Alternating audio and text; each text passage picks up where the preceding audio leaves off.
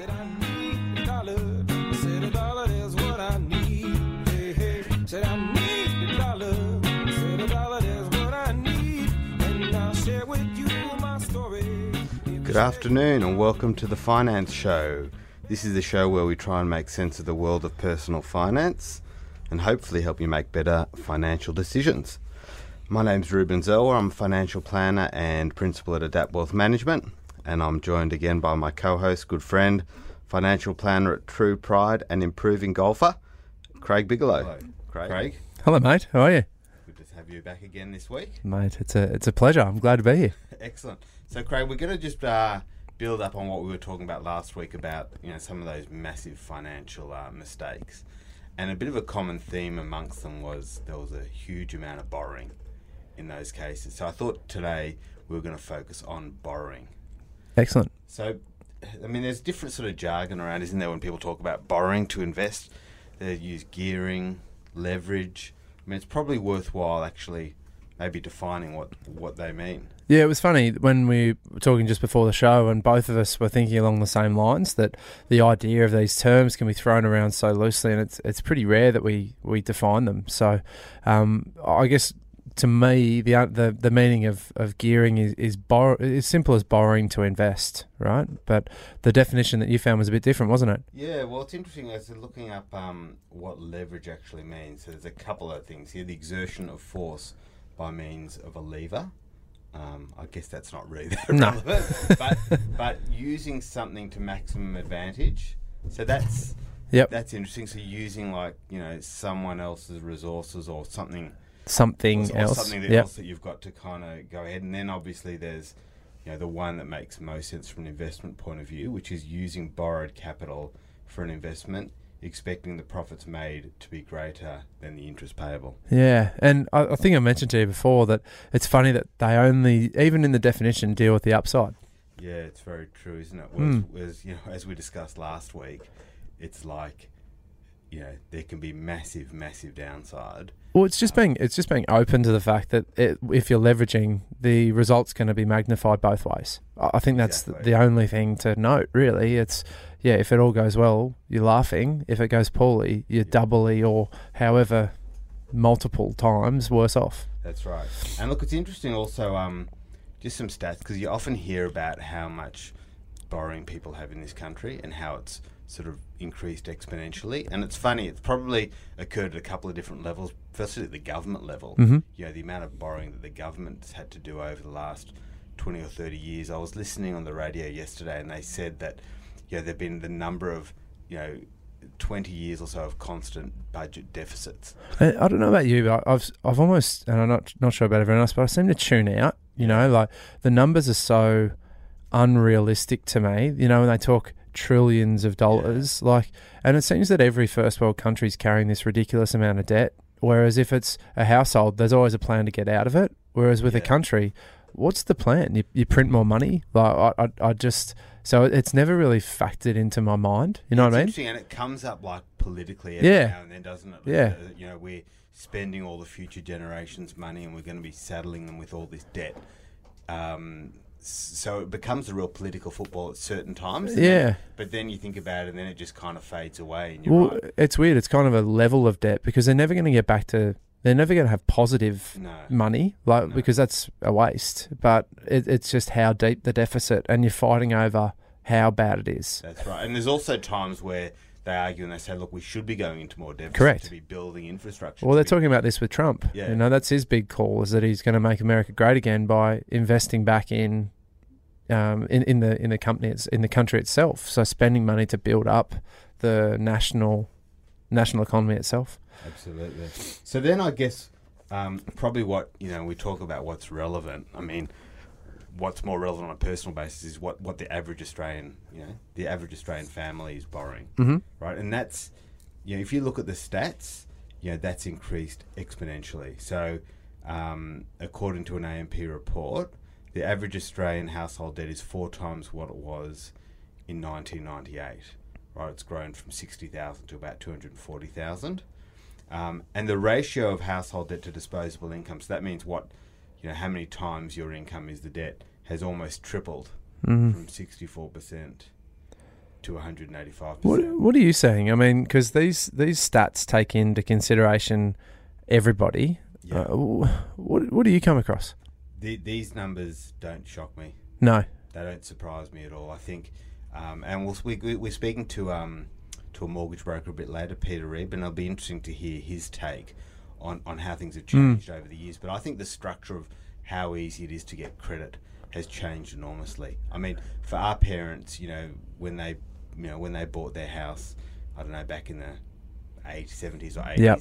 you know, you had a loan which was like 15 years or 25 years, and you paid it back. But it was crazy because they were at interest. Uh, they interest rates were credit card rates, weren't they? Sixteen They to twenty percent. in the nineties. Yeah. in the nineties. Mm. Um, but it's also interesting as well, though, because the, but the amount that they borrowed was a lot less. A lot less. Yeah, right? correct. So, so you know, people talk about how bad it was then, and it was, and property prices fell a lot. Mm. But the amount of borrowing that people had was much, much less. Understand? Yeah. But what, what I guess what I'm saying is that you know, it used to be you had these pretty standard vanilla loans, Yep. and you paid them off, and then you were paid off, and then you retired. Yep. Now with the different types of loans and the banks having to happy to lend it at an interest only basis, there's sometimes not a impetus to pay it back. And I, and I'm, I see some people who are in their 60s who have still got debt and some of them on interest only, and Well- that, that frightens me. Well, I had a client the other day. They balked at an idea. They want they were buying a new house, Yeah. and they balked at the idea of a bank only wanted to give them a, I think it was a 15 year loan term. They were 62, hmm. and the bank only offered 15 years, and they wouldn't go with them because they wouldn't offer them a 30 year loan term. And I was explaining to them the worst thing that could happen is that they start paying back their house. Like that's the worst thing that happens. And I was, you're gonna have to pay it back at some point, and it's just. Uh, I think that we we are getting in debt younger and staying in debt later. So the Mm. period of time in, in our lifetimes that we're in debt is such a greater percentage now than it used to be. Yeah, 100%. And, and that's actually one of the stats that came out of this AMP Oh, report sorry. as well. That they said that over 65s are the ones that have increased their debt the most.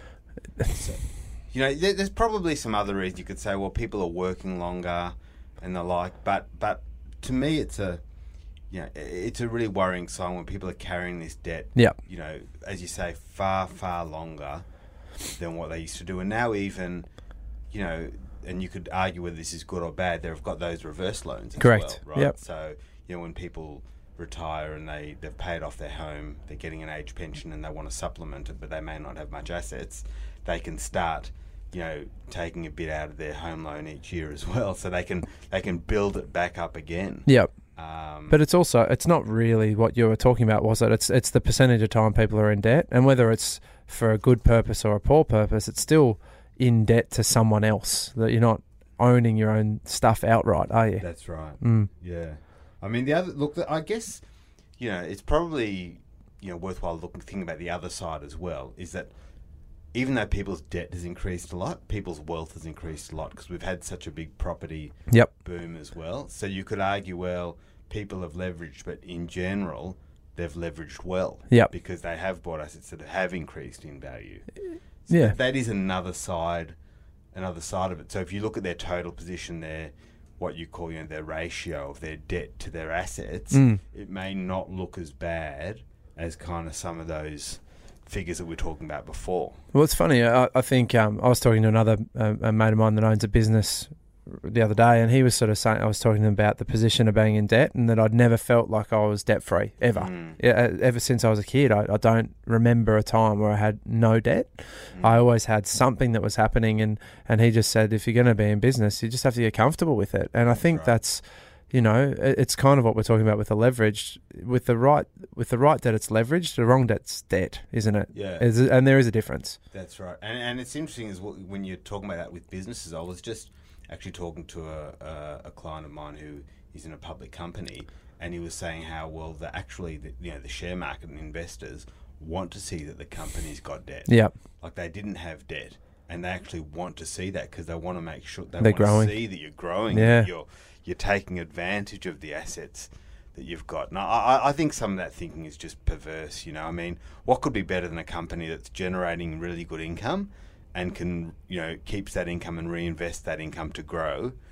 You know, when you when you increase when, when you put leverage into the picture, and especially if it then you know, if it then leads you to be making these other sort of growth decisions that you wouldn't otherwise make because you've got to, Yeah. you know, deploy that money. It's just, But I guess the other side of that is that a company that's established, that's got a steady flow of, of inflows, should be in a much better position to carry something if it doesn't go well. So yeah, they could wear the storm of the leverage, whereas a newer business that might be leveraged at 60, 70, 80% of their, their value, yeah, it's pretty dangerous for them to be in that position because, you know, they lose one major client or something like that goes, then they're in a, a far greater yeah. far greater position of risk, aren't they? Yeah, and it's exactly the same with um, with individuals. Correct. well. Because if you think about it from a what you're saying from an individual point of view, if I've just got a job, Yep. you know, one high income earning job, and I'm carrying a huge amount of debt, Yep. I'm completely exposed to that one job. Yeah. you And know, and I you know, think it dropping off, and, if it if it did, you know, then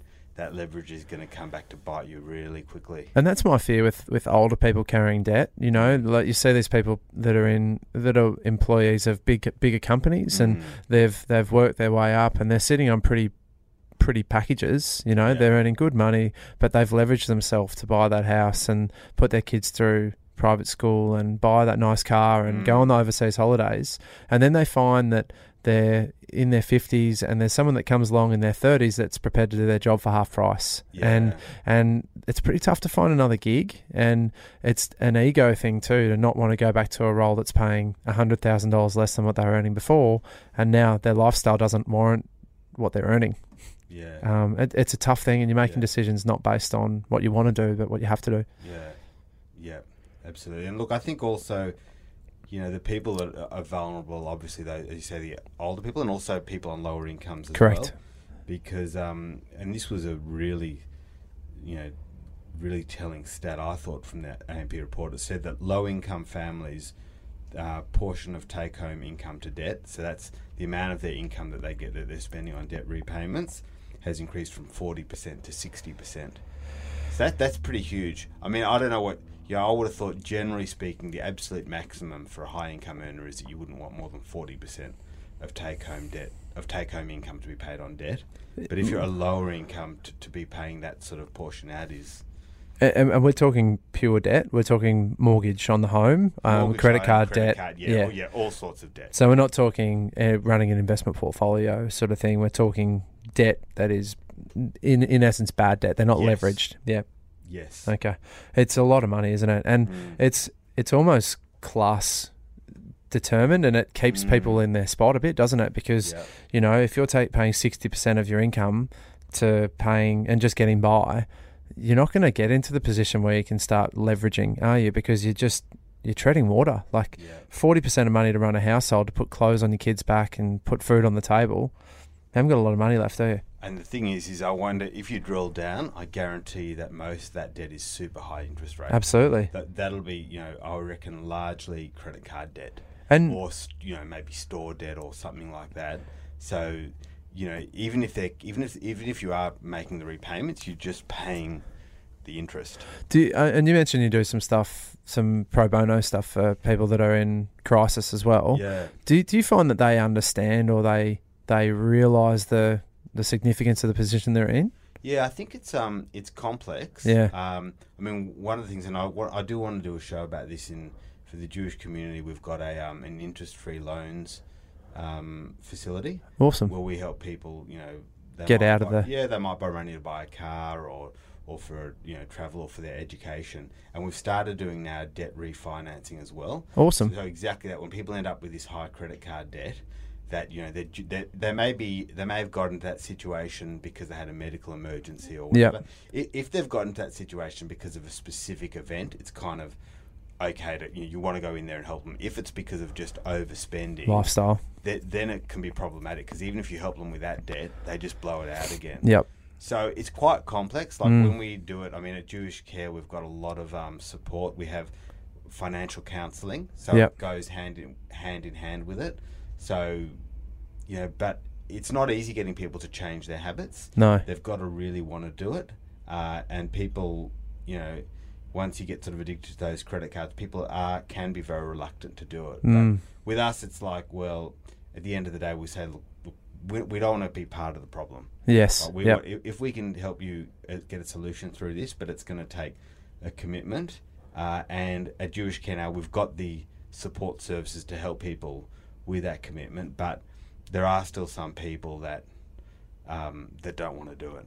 I think it's an awesome, awesome initiative because, you know, like, Uh, let's say that that's 60%, they might have $30,000 on credit cards Yeah. and it's $6,000 a year to stand still. Exactly. And then on top of that, they then, even if they're paying back $11,000 a year, it'll, it'll take them six years to pay off, Correct. you know, and, Correct. and in that And often time, they, they won't be able to pay anywhere uh, near that much. All, all they could maybe do is, Is the minimum. Interest. Yeah, and and in that time, surely something else is going to go wrong. You know, like if I, I just have, I always have a, a bit of a, a. I'd love to get everybody that I work with to a point where they got three months worth of their fixed expenses in cash, Yeah. so that we never have to go to credit. You know, like, but people are attached to it, and and to even ask people that are in a, a strong enough financial position to cut up their cards, Mm. I've heard the weirdest excuses as to why they can't. I Yeah. get points on my flights, and you know it's 160,000 flight points to fly to LA, which meant Yeah. it's actually cost you 160 grand. Yeah. You know, really, um, where a flight these days is about 1,800 bucks. You know, it's it, it's funny some of the excuses you hear from people when it's just a habit. Yeah. Alrighty, well, we might just uh, take a little break for a song, and then we're going to get Peter Reba, director of First Point Group, on the phone to have a bit of a chat on his views as a mortgage broker. So, as promised, we now have on the phone uh, Peter Reba, director at First Point Group. Peter, welcome to the show. Thanks, Ruben. How are you? We're doing well. Thanks a lot for joining us. Good Pretty good. Hi, Craig. How are you? Really well, mate. So, Peter, we're going to um, we're going to throw at you some of the questions that Craig and I get asked by our clients all the time. So, one of the first ones is is obviously you know people can go to their bank for a mortgage. We we hear that the mortgage broking sort of business has picked up a lot. What's the um, what's the reason why people go to brokers versus going direct to the banks? I'll just give you two high-level things first. So, 56% of mortgages in the residential space, you know, investment and owner-occupied, are are now written through the broker channel as the as the you know the banking channels are more a gatherer function rather than a hunter function. Yeah. And from a commercial perspective, bro- brokers now write nearly 33% of, of, let's say, commercial mortgage debt, principally. Wow. I think, look, the main, so they're pretty startling numbers. And, uh, so and has that increased a lot, like over the years? Has that you know Yeah. risen exponentially? It's a great question. So I started, uh, we started First Point Group in 2001, Ruben, so that's a long time ago after 25 years I had in NAB. And um, when I started, the residential space was 18% and Wow. the commercial space was 9 So it's a classic outsourcing strategy. You know, you'll see it in all industries from whether you talk about, you know, funds management, financial planning, whether you talk about the way the big uh, you know, insurance companies have dissected and unbundled and outsourced to advisors, for example, like yourself and so forth. You know, um, so that's for, and it's happening in the telco space as well. So the numbers have been exponential. I think people, the advantage of using a broker is that you know, look, you've got a wide and diverse panel, haven't you? And in particular, you know, if you do residential, commercial, and asset finance, which we do, it's wider. But let's stick to residential today to keep it simple. And so you've got a wide panel, probably let's say 20 to 24 lenders. Um, so you have a wide choice because not all lenders do the same things. And with, whereas with a bank, who are, who are great by the way, you know, they're suppliers of money and product and innovation in that regard. They're, they're a monoliner. Um, which means you know they're a single single player in their own space and can only develop products off their own space on their own brand effectively. So that's probably the the, the key the key reason why why you would use a broker versus use a bank. I would say. And um, the other one that I, I'm sure you get multiple times a week, interest rates. Where, where do you think they're uh, they're pretty low at the moment? What what are your what's your take on where they'll be heading? Yeah, what a what a nice crystal ball, Craig. That, that's that's called a setup. We're mate. writing this down, mate. So Yeah, no, that's right. I'll raise the tape. No, look, the crystal balls, you know, but look, our view of our business, and we write, you know, a monthly piece um, uh, straight off the back of the RBA update. We're literally out seriously within about 15 seconds of the announcement. We'd be one of the first broker groups in Victoria, let alone Australia, out straight away with some commentary. Um, we would say that whilst these fixed rates have moved up over the last three months, if you look at the, what we call the back end, the four to five year end, have moved up, which might reflect the cost of money down the track. That the futures market will go up a bit, not significant, but they probably went up a quarter, point three. Um, but at the front end, one, two, three fixed haven't moved much at all. The variable rate we think is pretty flat for the next. Uh, I can't agree with one of my other partners, but he thinks 12 months. I think maybe nine months. Um, and as, as you would well know, you made a great comment earlier about where rates were with parents and that and so forth. You know, they were 18, they actually hit 22 at one point, but inflation was 10, don't forget, maybe running at 12. Um, you know, we, we would see rates, you know, moving up marginally, you know, at the back end, which, you know, might take some of the sales out of the real estate market to a degree, but no, there's nothing in the short term, unless it's out of cycle. You know, the banks have Yep. moved out of cycle because APRA, the regulator, um, for the listener, you know, has been all over the banks. Not saying they've done a bad job at all. They've done a great job. Um, but APRA's been all over it, worried about some of the things you guys mentioned. You know, you talked about interest only and things like that, which we can cover later. So we think rates are flattish, but with with a marginal upward tick. You know, until you see, I don't want to get too verbose, but until you see the economy firing around the three and a half GDP, um, rates shouldn't move up. The RBA will be happy, and also to see, you know, they want inflation to move up, and it's not. It's dead flat. Now, And you it's, may know. it's, interesting with people having borrowed so much more than they have in the past. A small increase in interest rates has a massive effect on the economy, and also, you know, if the majority of people's loans are variable rates, there's a direct feed through, isn't there? I mean, a, a 0.25 percent increase leads, you know, 80 or 80 percent of the um, the country to have less less money in their pocket.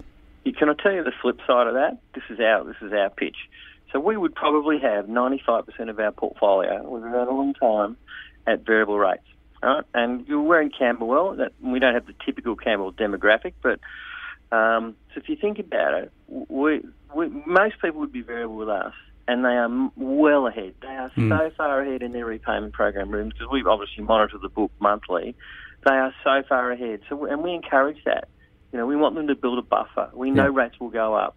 We know that if rates go up one percent, that's literally a, a great, nearly a twenty-five percent increase on where rates are today. Mm. So we, we have those conversations with our clients right up front to get it out on the table. And for example, the first home buyer that's worried because a partner might be going to have a baby or whatever, whatever, or might be leaving work to study, we might lock 50-50. You Yeah. know, they, you lock 50 and then they go hell for leather to reduce that variable. So build that buffer because some people do lose their jobs. You know, some people, we have people years and years ahead, which is where I think a lot of the good market is. They've been concentrating on this actually. So, so with that, Peter, with um, the banks, we've we've had a couple of clients that have been called out recently with, with serviceability. The banks are putting pretty hefty, I guess, uh, rates above what their actual loan rate is.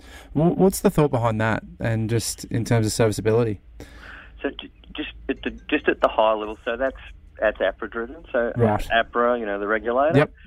as we all know them so dearly, they literally and have been living in the banks, Craig, for two years now, right? Living, literally living Yep. on the floor, and and so and we know that as brokers because we're seeing the rapid change in policy on residential and commercial.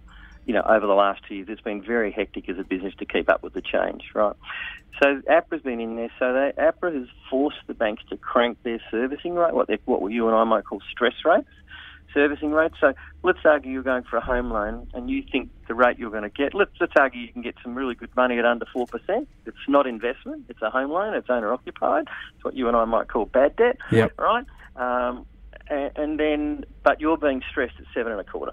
In Yes. fact, some lenders stress at eight. There are some lenders that are branded that are not big banks, sec- second tier, but big globally, actually bigger than the big banks here, hard to believe, um, are using double because we all know rates will move up. So, so therefore, therefore they're taking lesser market share. You could imagine that, couldn't you? Right? So yeah. Yep. we've probably moved from a market share game where it really went because everyone had too much capital banking wise. The whole market did. In, in financial planning, everyone had too much money, right, when they recovered from the GFC, to now they're really, because they know rates will go up. They know properties, you know, moved away.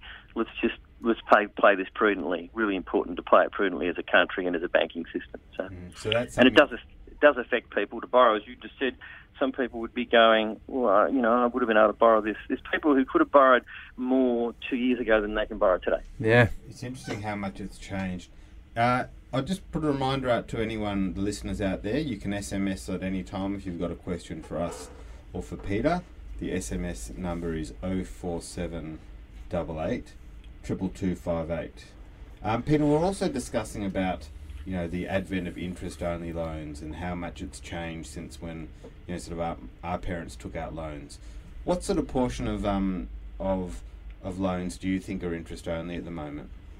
You know, I was just fascinated to sit and listen earlier, and I thought, I've got to say some things. How do I get in?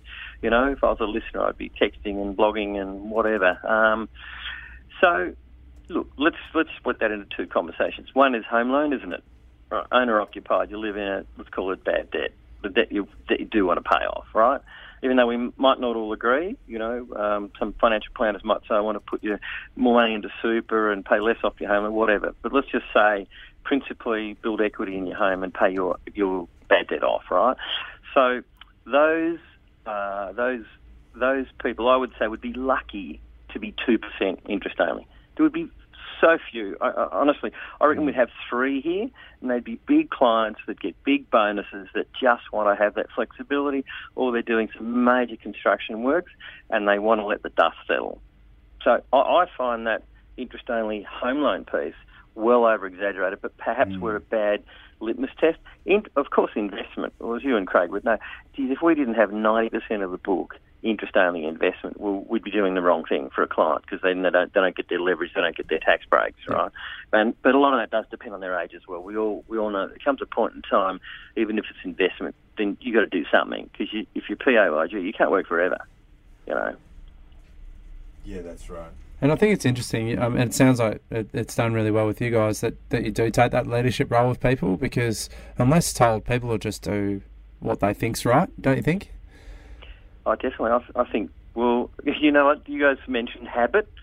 Habit, I'm a great believer in saying if you, and this is the same in your space, you go, if you can't get the cash off the table in a disciplined manner to do things with it, then it won't come off the table. Yep. So you've just got to be experienced enough, bold enough, smart enough to have those really good open discussions with people. And there, I think you said earlier, Craig, you hear some crazy things for people with their credit cards. Well, we hear those same stories. You know, mm. we, we spend half our life cutting up credit cards with people that have got 100 grand limits. Yeah. You know, now that's not many, but that'd be a, a small percentage of people. So, yeah, you've got to you've got to uh, access your cash while you can because it won't be there forever. So, Peter, a couple of weeks ago we had Roger Montgomery uh, on as a guest. Oh, yeah. Uh, and Roger had he's a he's a, a fund manager, Montgomery yep. Investment Management, mm-hmm. and Roger had some has got some pretty strong views about the property market, particularly the apartment market. He's sort of come up with a lot of statistics around how many apartments are being built, particularly around the east coast of Australia. And anyone who hasn't listened to that interview, I highly suggest that you do. It's available uh, on our site. But he feels that there's going to, there's a huge oversupply coming, and the prices are going to take a big dip. So I guess at the at the at the real coal face of that would be the mortgage brokers and the banks uh, in terms of how they see that risk uh, you know, and how it plays out with, with borrowers looking to borrow money for, for new off the plan apartments. Such a good such a good point. and um, so you know when I don't think I actually don't think there's such a thing as a property advisor to be honest with you because I just don't think the industry's got anyone qualified and around it to do that. So we read all the big bank papers, you know, in the bowels of their economics areas and their property areas, and we have access to stuff the public doesn't. So, you know, obviously I would say uh, treat with care off the plan. Um, there, there's definitely pockets that have, will have oversupply. We see that happening through the policy changing, where on certain postcodes, and let's talk the East Coast, where the LMI, the mortgage insurers, the LMI, lender mortgage insurance, you know, which goes off the back on the back of a loan that the banks use to insure anything over 80% loan to value ratio, what we officially call LVR. The insurers pull out of those postcodes uh, on certain size apartments. We don't want them, so we watch all these policies because that affects how we can place people in the mm. market. So there's no you know, I, I can't sit here and say, oh, there's no doubt, because you know what, the migration and the economy is going okay. Economy grew at 1.1% for the last quarter, which is really good. 2.4 annually, fantastic. So there's some absorption that's going to take up, but none of us know because we're watching the amount of building in, in particular um, New South Wales and Victoria, and obviously some around the Gold Coast areas like that. So I, I just say people treat with care um, as to as to how they invest in those areas. You know, and particularly if you're buying in, uh, you know, you're going to an apartment block and it's one or three hundred. Um, uh, tread with care, I would say.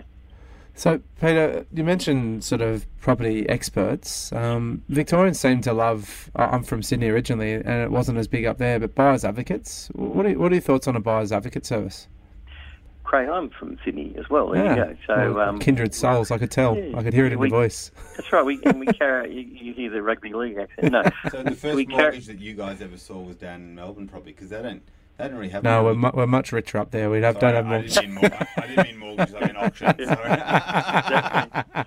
Sorry. So, so buyer advocates, Craig. it's uh, only cash in Sydney. it's only cash, I. I meant auctions. Auctions are a great, a great, great pastime here, particularly in the Caulfield area. Yep. On, a, on a Saturday, Sunday afternoon. Philip Kingston from Gary Peer and Associates. It's like going to the theatre. it's like a plug. It is absolutely fantastic. We might actually get him on one time. Should do that. It's quite quite interesting. So, um, buyer advocates. So, like for example, we you know we bolt on the services we believe our clients require. So we've got we have two. So there's a need for them. We believe. Yep. Not everyone takes them because there's a cost, but we see it as an investment. It also helps people convert because there's still people. I can tell you right now. We I think we have 30 pre-approvals in the residential space Yep. that have been sitting there for over 12 months to 18 months because they can't convert and because there's a non-preparedness to spend some money on an advocate who might get something that's not listed on the market, Yep. who's going to help you shape your whole brief far better than you can, blah, blah, blah. So I, I understand it'll be horses for courses. Time poor people absolutely love them, so Yeah. the doctors, people like that, and they get outstanding results. But the people that have got time to look and want to do it all themselves, they and that's okay. So I guess I guess my question then was the experts that you mentioned that there's no such thing. What what do you mean by that? Well, I would uh, argue that uh, if so, for example, like you asked, you guys asked me a question on property, right? You know, I, I don't have to have a ticket or, or let's argue, uh, a qualification to talk to you about that, Right. right? So you, so you could say, well, I think a real estate's an expert, and I would say I disagree with you, right? Because you know, everything's written in the bias of the people that are writing the papers, and you know, you, you know that from your industry, that you just got to read who's writing and what who's saying because somehow it's that industry you got to work your way through yourself. There's, you know, so if you want to talk about an expert, you know, I, I would go as close as saying a buyer advocate is a is a better uh, option and a more qualified person Yes. than than just, just talking to obviously talking to anybody. Because what happens in property, Craig, is there's too many people go to too many barbecues and they listen to their best friend Yep. or their mate or their brother or their Who had father. a or who had one good story? Yeah, Exactly, It's, it's exactly. interesting. We were talking with um with Tim Farrelly last week, and we were talking about sort of market bubbles and how hard it is to get out of the way of them when markets are just rising and rising and they're Yep. they're, they're primed for a fall. That's the hardest thing to get away from because everyone's talking about it, everyone's making money, and as you say, particularly with property, everyone's got an opinion. I mean, most people have got opinion on the share market as well, but I think I think the property market is one that you know more people even talk about than shares. I think so. Ruben, the other thing, guys, that I obviously one of the things that concerns me is the and is the self-managed super fund uh, space where where we are, we are right in. You know, we do it commercial for people buying their buildings in their super fund. We do it residential, but we do far less residential than commercial. There's, I, th- I personally think there's too many people come along with just a couple of hundred thousand sitting in a super fund. They've never, they, they perhaps don't like shares. They can't handle. Some people are like that. We get that, and they want to put it into one single property. Mm. You know, that's that's not a strategy, Yeah, right? look, so could- I think, yeah. We could probably have a whole show on that. Oh. I, I agree with you. I think that's a major issue, and I think what happens is exactly what you're saying. They've got a certain amount of money. Say they've got two hundred thousand. Say the bank lends them two hundred thousand. They've got to find a property at four hundred thousand. That's all they can do, and they, you know, they may not find a good investment grade quality property at that price, Spot but on. that's what they're stuck with, and they just have to go and do it, and they'll, they'll buy it. And as you say, the, you know, people are pushing them into it without really, you know, knowing their full situation and knowing what other options are out there. You know, and they're selling a, they're selling the dream. spot on. I, I think that's that herd mentality. Mm. That's the sheep. That's the lemmings that might end up running off the cliff. But you know, I'm not a doomsayer on property property at all. You know, I think there's some still some good buys around. It's pretty hot still. It's a we're learning how the market's opened up this year. We'll learn more next week and the week after, and we'll get a bit of a feel. But um, I think personally, until rates uh, move or APRA intervene and start to play around, or who knows what's in the budget? We don't know. We're Well, just not doomsayers. You know, Yeah. there's other stuff that's there were things to play out this year that I don't think we will have seen before Mm. because I've seen a lot in the last 12 months that I haven't seen in 42 years of working. And the, and the thing with property as well is we all say we talk about the property market overall and the property market's doing this or that, but it's so particular to the property. The actual, you know, it's not. You know, you can have these overall averages and overall view, but so much of it depends on the actual property itself, what its location is, what the land component value is. You know, it, there's just such a range of diversity that sometimes, you know, those the, the broad statements about the market, you know, are not as not that useful. No, I agree. The last thing I'll say, the last thing, is that to me, it's all about the jobs and the economy. Well, let's say the Mm. economy and then the jobs. Is the Um, economy stupid? uh, Is that what? Yeah, that's Yeah. right. And Who said that? yeah. Uh, I've never heard it. What- Haven't you never heard that? No, Well, it was Keating, I think, I'm, wasn't it? I'm too young, mate. Baby faced. yeah, that's right. Thanks, Craig. yeah, yeah. So I started working when I was three. at, least you, yeah. at least you didn't say it was Fraser or Gorton. Might have been. No, it's all about the jobs and the economy, and uh, therefore, you know, if you have a really good economy, then interest rates should rise. Isn't it so funny? In the past, you would say interest rates uh, rising. The agents used to love interest rates rising because properties actually went up because they were in a high inflation climate. But we we don't have high inflation, and we won't we won't. I don't think ever see double digit ever. In ever is a terrible word in my lifetime No. and uh, because prudentially, government and the regulators allowed to get out of hand. yeah, well, that's really their key sort of ambit, isn't it? The RBA, they've got to keep inflation within a certain range. That's almost Correct. their number one Yep. objective, isn't it? Yeah, it is. Their objective is not to squash property. Mm. People just get it wrong, you know. Everyone has concerns about it and all that, and the, the poor first home buyer, which I feel for dramatically because we see them getting knocked out because the investors are uh, are in there. But don't forget, APRA's in there, and they're playing in that investor space. You know, they're, Mm. I was going to say one or two things was that I think Craig spoke about age earlier, about people who have debt at their end or whatever. Yeah. There, but there'd be very little interest-only debt for a PAYG, uh, you know, non-self-employed person for a home. Mm. All right. Uh, it would never have been written in the last two years. I don't think we've ever written it unless someone was about to clear it and sell something else or whatever. So I don't think that's the that's the concern. But one other thing is age does matter. Whilst it can't be age discriminatory, the the what's called NCCP, the National Consumer Credit Protection Act, which has been in place for five years, age matters. You know that Mm. Con- Craig talked about someone being offered 15 years finance. If we talked about that as a home loan, you know, and you were let's say 50, that's that's your term. Mm. You won't get 30 years, and you shouldn't get 30 years unless Well, you're. Peter, Peter, I'm just like this. This happened this week. One of the big four banks offered a client of mine in their 60s, three years interest only with a 30-year loan term. Is that is that obviously that's investment, is it? No, principal residence. Yeah, so that's really concerning because Hmm. if it was investment, I'd say the other key piece. So age matters. And the key the, piece is an exit strategy. Yeah. You and I, we we've got to craft our exit strategy with the client. Open discussion.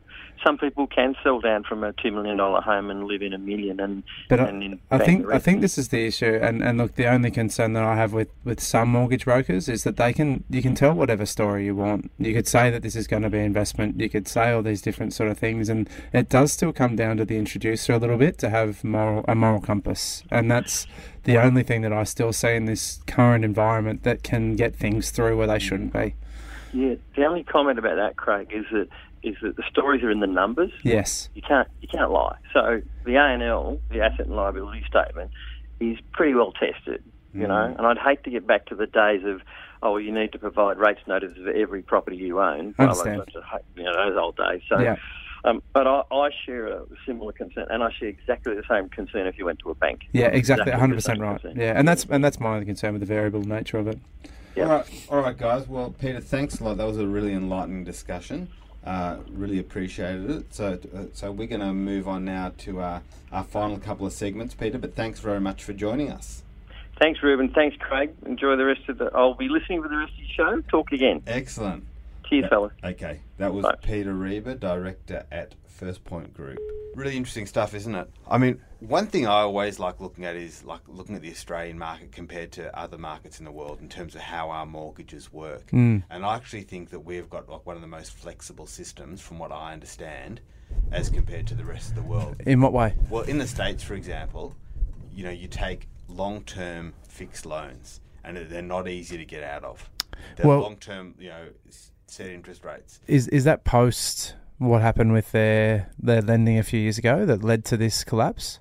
No, I think it's always been the case. Because they, they had that lim- and I that don't think the ability to kind of redraw and have this kind of flexible line of credit that you pay down and, and draw back up, they just don't have that. That's but they had, but they had. I don't know if you've seen the movie The Big Short, um, but they talk about that no recourse borrowing, which was um, yes, they might have had that, but you could literally throw the keys back and, and walk away from your property, you're um, right. which is the downside that we don't have. like we've got full recourse borrowing, so That's true. that's I think where we're in a much stronger position as an economy to, to weather the storms. That That's if true. if pri- we've still got the asset, we've got Yeah. mortgage insurance, all that. But yeah, you m- you might be right on the actual repayment of the loan terms Yeah. being a lot more f- uh, more rigid.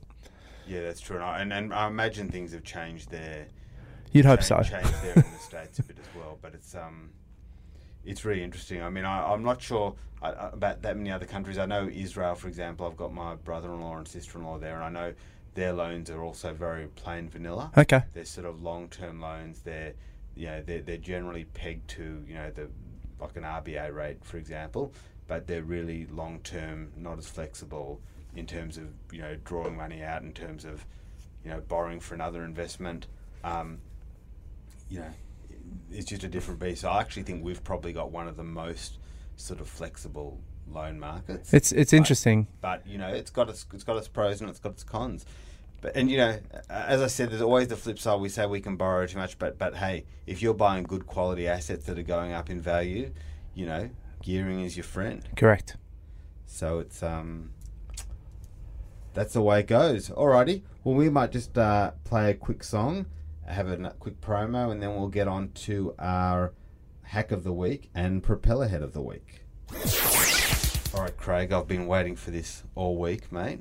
Yeah, the first hack of the week we had was a very, very low key sort of back of the piece of paper one, but you definitely picked it up again last, last week with the uh, with the LastPass, and I'm looking looking forward to a gem this week. Well, the gem you might you might have to wait another week if it was if it was a tech gem. But I guess for me this week, being around gearing and being around habits, I just think that um, most people that I see need to trick themselves when it comes to their money. Um, and what I mean by that is that we all we all receive money on a certain date. So you might get paid weekly, fortnightly, monthly. And once you've worked out kind of where your money's going, and you mentioned 40% to debt, 60% to debt, whatever it might be, but moving the money before you spend it Mm. is a really good trick that I've seen for most of the people that I work with that are successful do that. So in some form, as opposed to moving the money and then spending what's less. Yeah. It's moving the money and to invest first and then spend what you want to be spending as opposed to just spending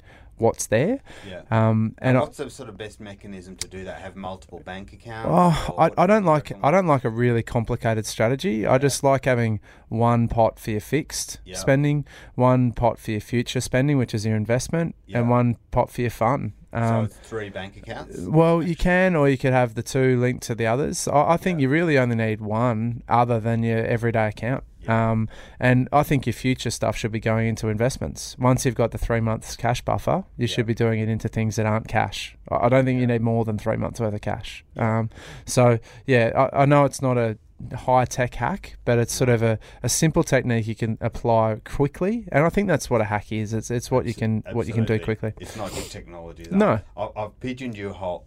You have, as a- as a geek. geek. and if you don't come up with anything super sexy, I know. I can you for it. But So what now- about, um, I'm going to change.